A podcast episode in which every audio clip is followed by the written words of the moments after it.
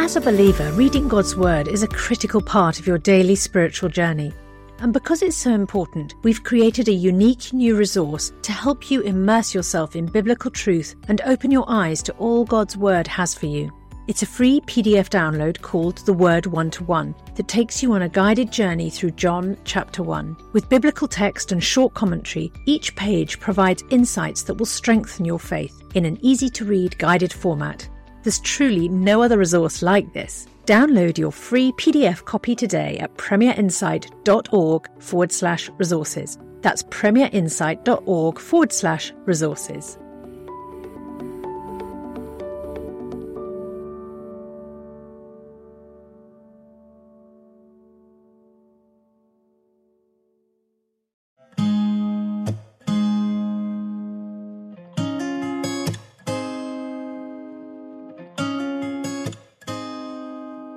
The Ask NT Wright Anything podcast.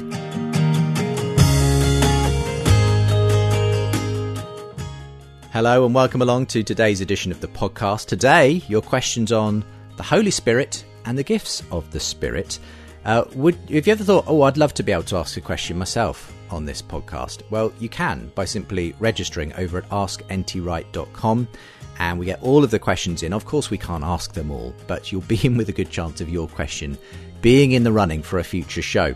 Um, I'm Justin Brierley, your show host. I'm the theology and apologetics editor for Premier, and the show is brought to you in partnership also with SPCK and NT Wright online. Just a reminder, we're running a competition on the show at the moment. Uh, you could be in with a chance of winning a signed copy of Tom's latest book, Broken Signposts. It's all about how Christianity makes sense of the world. It's a really excellent book.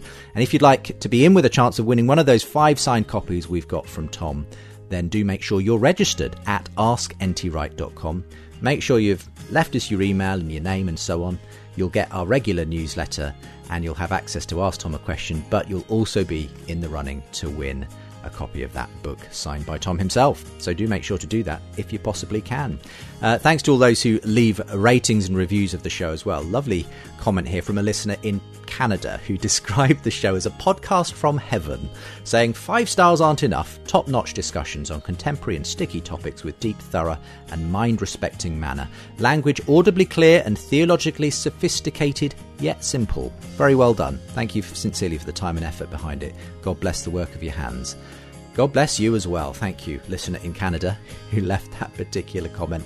You're welcome to leave a comment and a review uh, and uh, uh, an endorsement of the podcast if you'd like to, wherever you're listening to your podcast from. For now, let's get into today's show.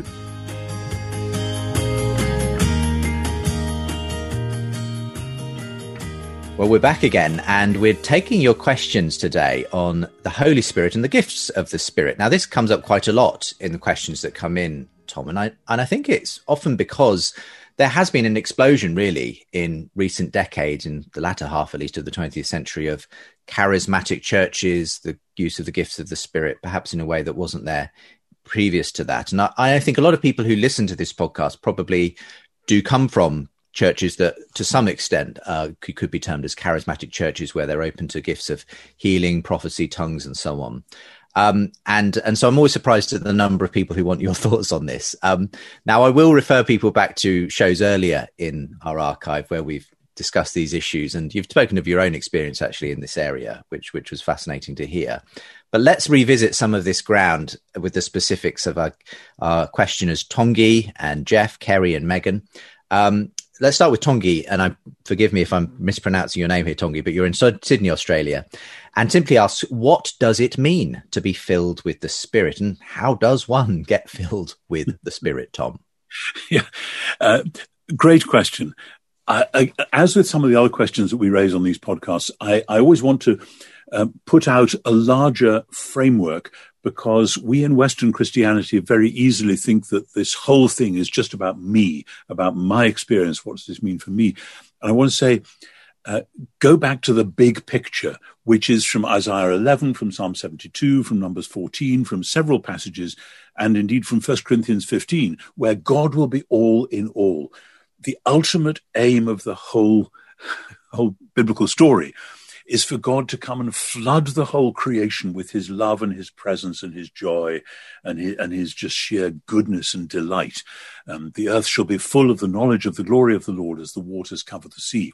And that's how God is going to be with the whole creation. Now, it's very important to say this doesn't negate the otherness of creation. God made a world that is other than himself, not in order to uh, take it over and say, no, actually, it's all me after all, but in order to relish and delight in the fact that elephants are elephants and they're not God, and that trees are trees and they're not God. And you and me are you and me, and we're not God in that sense. We're not just subsumed, flattened by the godness, but that we are made to be vessels in which God's love and grace and presence and delight can be poured out so that we become uh, vessels and vehicles of God's creative love in the world in our own right. And that includes our own imaginations, our own desires, our own thinking out of plans, what to do, etc. God doesn't want to overrule that. He wants us to work with the grain of his purposes, but within that larger image. So we are as a church and then we are as individuals meant to be advance signs of what God is going to do for the whole of creation. That puts the question about you and me being filled with the Spirit into its proper, larger biblical context. Very interesting. Ephesians, where the, the, the command comes to be filled with the Spirit. Ephesians is all about God ultimately bringing all things in heaven and earth together in Christ. And then in Ephesians 2, you get um, the, the, the church as uh, the temple where God himself lives by the Spirit. So as individuals, we are supposed to be individuations of that larger whole. Okay, having said that, being filled with the Spirit seems to me one of those things which we don't necessarily we don't control. John three says the Spirit. Jesus says the Spirit blows where it wants, and you hear the sound of it. You don't know where it's coming from and going to. The word for spirit and the word for wind and the word for breath are the same word, pneuma in Greek. So the wind comes and goes and as in Ezekiel 37, we are told, prophesy to the breath, or Ezekiel is told, prophesy to the wind, the breath, the spirit. So we are told to pray for the spirit. Lord, fill me with your spirit. Enable me, equip me for uh, to be the person you want me to be, to be part of your royal priesthood, so that my life, my words, my imagining may in themselves, in some small ways, be signposts towards that greater filling of the whole creation which you have in mind as we do that, we ought to expect, sometimes gradually, sometimes more dramatically, to be suddenly aware of, actually, I ought to be doing this, or actually, this task which I didn't think I could do, maybe I can have a shot at it, or, or this person who I find so difficult to forgive, maybe actually I can reach out in love and forgive them.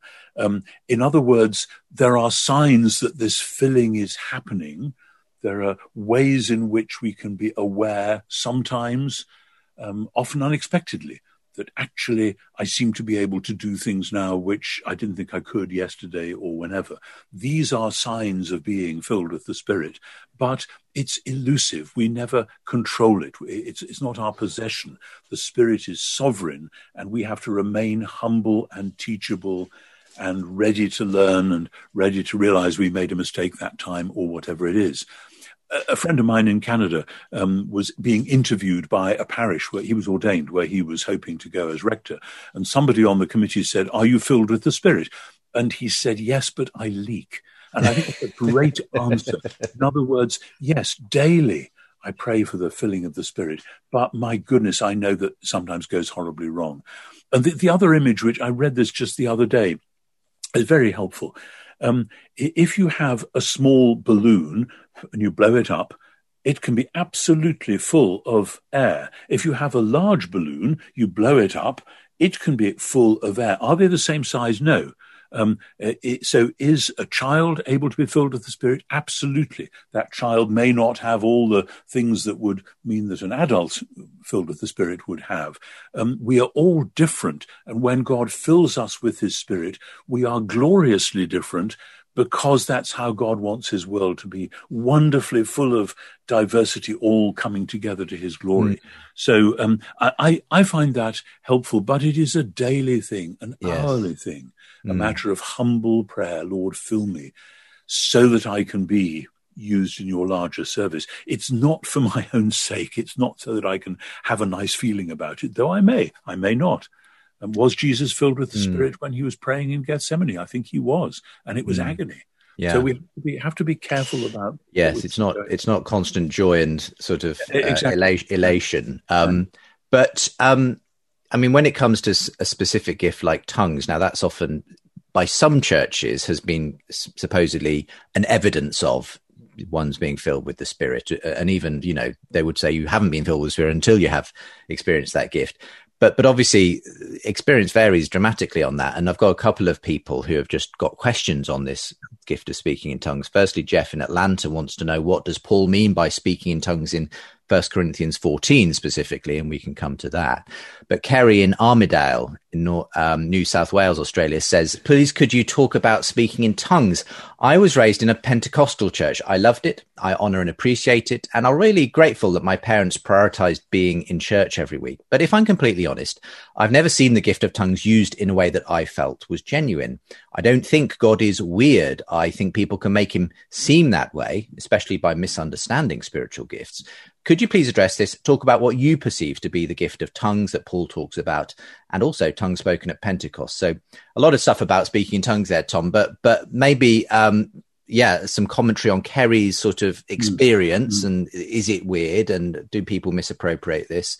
And what what are these different ways in which Paul, Paul talks about tongues? Uh, you know, First Corinthians fourteen being one example. Yes, yes, no, great questions, and and I've seen these questions grow up over my lifetime. I mean, when I was much younger, in say the 1960s, this wasn't a big deal in most Christian churches around the world, including most evangelical churches.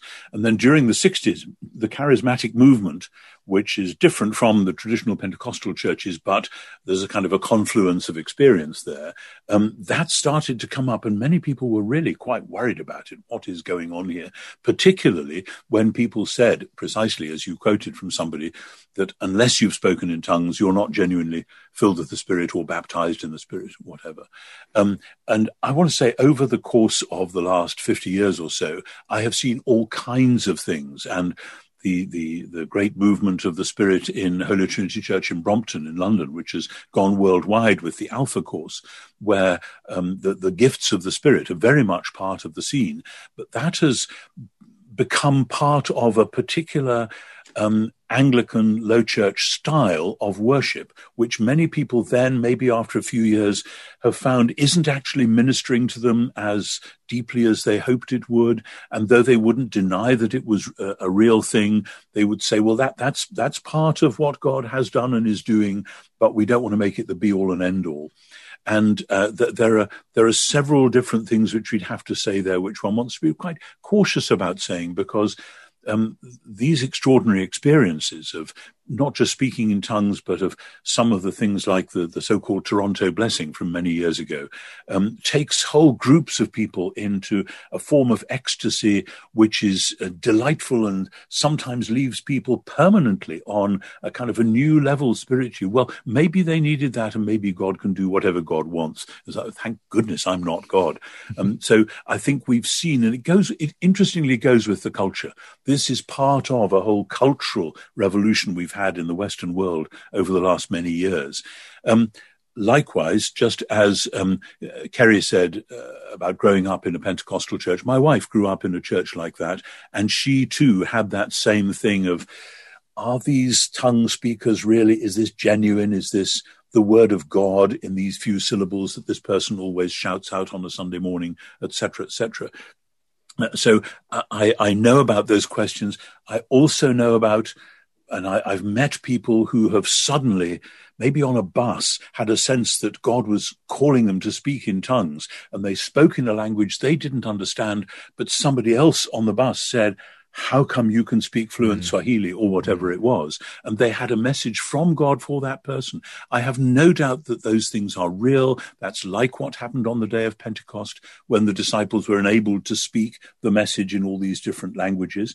That's quite different from what Paul is talking about in 1 Corinthians 14, where it seems as though uh, the people speaking in tongues are not expected to be understood, which is why somebody else has to interpret and say, what this means is such and such. And there's many, there's lots of room for many a slip in that process, both in the tongues and in the interpretation and in the receiving by the congregation. But I, I, I believe God um, loves to surprise us. And those of us who tend to be living out of our heads all the time and rational, this is how it's got to be, I think God loves to come round the edge and say, Ha, you couldn't have predicted this, could you? A word of prophecy. Uh, Maggie and I had a word of prophecy a couple of years ago. A friend uh, sent us a message out of the blue without the slightest idea of what we were thinking about and what our plans were. And it was right on target for a question that we were wrestling with at the time. And I emailed him and said, How did you know? He said, I didn't. I just had this strong sense I had to say this to you now. So, I mean, this sort of thing does happen and healing happens. Sometimes we pray for healing, we do everything right, and yet the person does not get better. And Maggie and I are wrestling with a dear friend who's very sick at the moment, and we prayed with her and for her the other day, etc.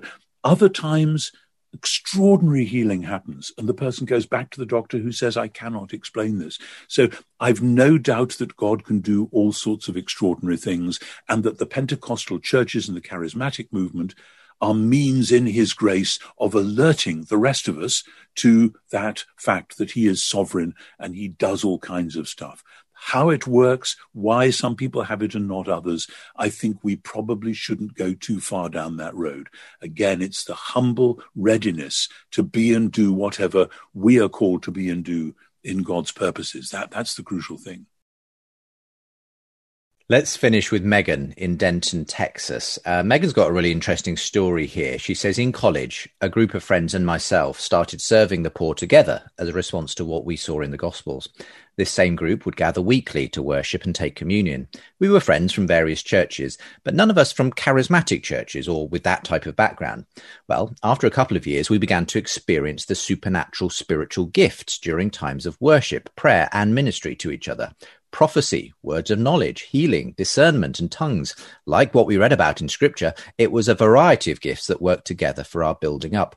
Because we had no prior experience, expectations, or baggage, and because we were friends that trusted each other, we had no reason to doubt the validity of it or be suspicious of one another. Well, it's 11 years later, and God has continued to show up and surprise us in spiritual ways. And when we seek Him with other believers, we've seen transformative and lasting fruit over the years. Many pastors and churches affirm the continuation of these gifts, but not many churches, at least in our circles, seem to place much value on the practice of them. If spiritual gifts are both biblical and normal, to what extent should we value them within our church bodies, and what emphasis should be placed on practicing them?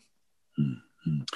Great questions. And I, I, find that a lovely story because here is this group of people, uh, and as Megan says, serving the poor together. And takes me straight to Matthew 25. In as much as you did it to the least of these, my brothers and sisters, you, you did it to me. And it seems to me, uh, Megan, what, what, what you were doing with your friends was precisely ministering to Jesus. That Jesus was there in the faces of these poor people. And if you're meeting Jesus on a regular basis and humbly serving him in the poor people that you're meeting, um, it doesn't surprise me if his spirit starts to work in whole new ways. Your story is very similar to one that I heard many years ago with the pastor of a church here in Oxford. Um, I, it wasn't the church that I went to, but I met him once at some kind of meeting, and he said that on Sunday nights he was I think it was a Baptist church. He and his wife would uh, sit down after supper and open the Bibles and just discuss prayerfully what had happened in the services during the day, and then one day they found themselves praying in a whole new way that they weren't expecting, and they're a bit worried about it. And basically, they hadn't asked for the gift of tongues or any such thing, but it quietly came upon them. And gradually, that church was shifted into a new mode as a result. And uh, God is sovereign, God can do all sorts of stuff. So the question then is yes, I think that's a wonderful tale. What is God now going to do with that? What new dimensions is God adding to the service in that place. And how does that, I would want to say, how does that relate to what other churches are doing within the same area? Because this church, you can't just be an isolated church with no relations to the people down the road. And if I know anything about uh, different parts of Texas, there's probably big churches on every other street corner. Um, and it would be interesting to know whether this is a gift of something that this group can share with other churches in the area. Not to go and say, you should be speaking in tongues, but to say, as we've been serving the poor, we have found Jesus showing up and doing new things with us uh, can we get together and work on some other projects where we are looking for the face of Jesus in the faces of the poor and so on? So I would put it that way round rather than saying, ah, we've discovered spiritual gifts. They must be now um, preached and practiced to uh, in, in, in all churches.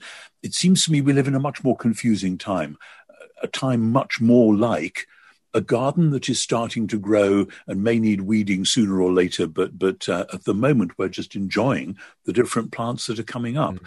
And I would say, hallelujah, that that's great. Go with it, um, and you can't predict what emphasis there would be.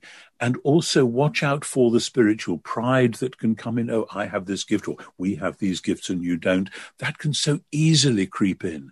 Um, and the sign that it is genuinely the Spirit will be the fruit of the Spirit, mm. as in Galatians 5 love, joy, peace, and all the rest, including self control, which comes at the end of that list.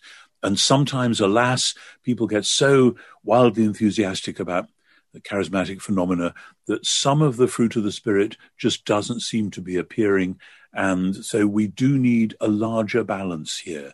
But I mm. would say thank God for that. Mm. Thank God particularly for that impulse to serve the poor. And that when we do that, actually, Jesus yeah. is showing up. And and, and I, I was going to say something very similar that I, I feel like it, it is very significant that this happened within that context of serving others. Absolutely. And and that of course the danger always with with the charismatic gifts is that there is that danger of chasing after it for itself as though you know um, because we want the you know the high and the the joy and yeah. the everything else. But it, it, always has to be ultimately with the aim of being enabled to serve others and yes. and and, and i would say as well um, beware because i know people who maybe in their teens whatever have either been at a meeting or been at a camp or something and have spoken in tongues. And I, I would say quite genuinely spoken in tongues but who then seem to think well that's it. I, I'm kind of on that level now and have then really not bothered about going on reading their Bible and saying their prayers or even going to church. Um, and so, uh, just as the danger is if somebody says a prayer in a meeting at the age of 12 and then are told, well, that's it, you're saved, you're going to heaven, so nothing you can do can alter that. And then off they drift and have mm. a, a disastrous life. In the same way, just because somebody has genuinely spoken in tongues, that doesn't mean that they can't then make complete mess of the next chunk of their lives. So uh, it's it's a call to be then to be further faithful, as it were, rather than oh well you're now on this new level, therefore you're okay. Well, I hope that's helped in some way, Megan. God bless you as you continue in that work you're doing and as you um, uh, join with your friends in pursuing God. Um, thank you, Tom, for your thank wisdom you. as well on today's show, and look forward to sharing another one with you soon. Thank you.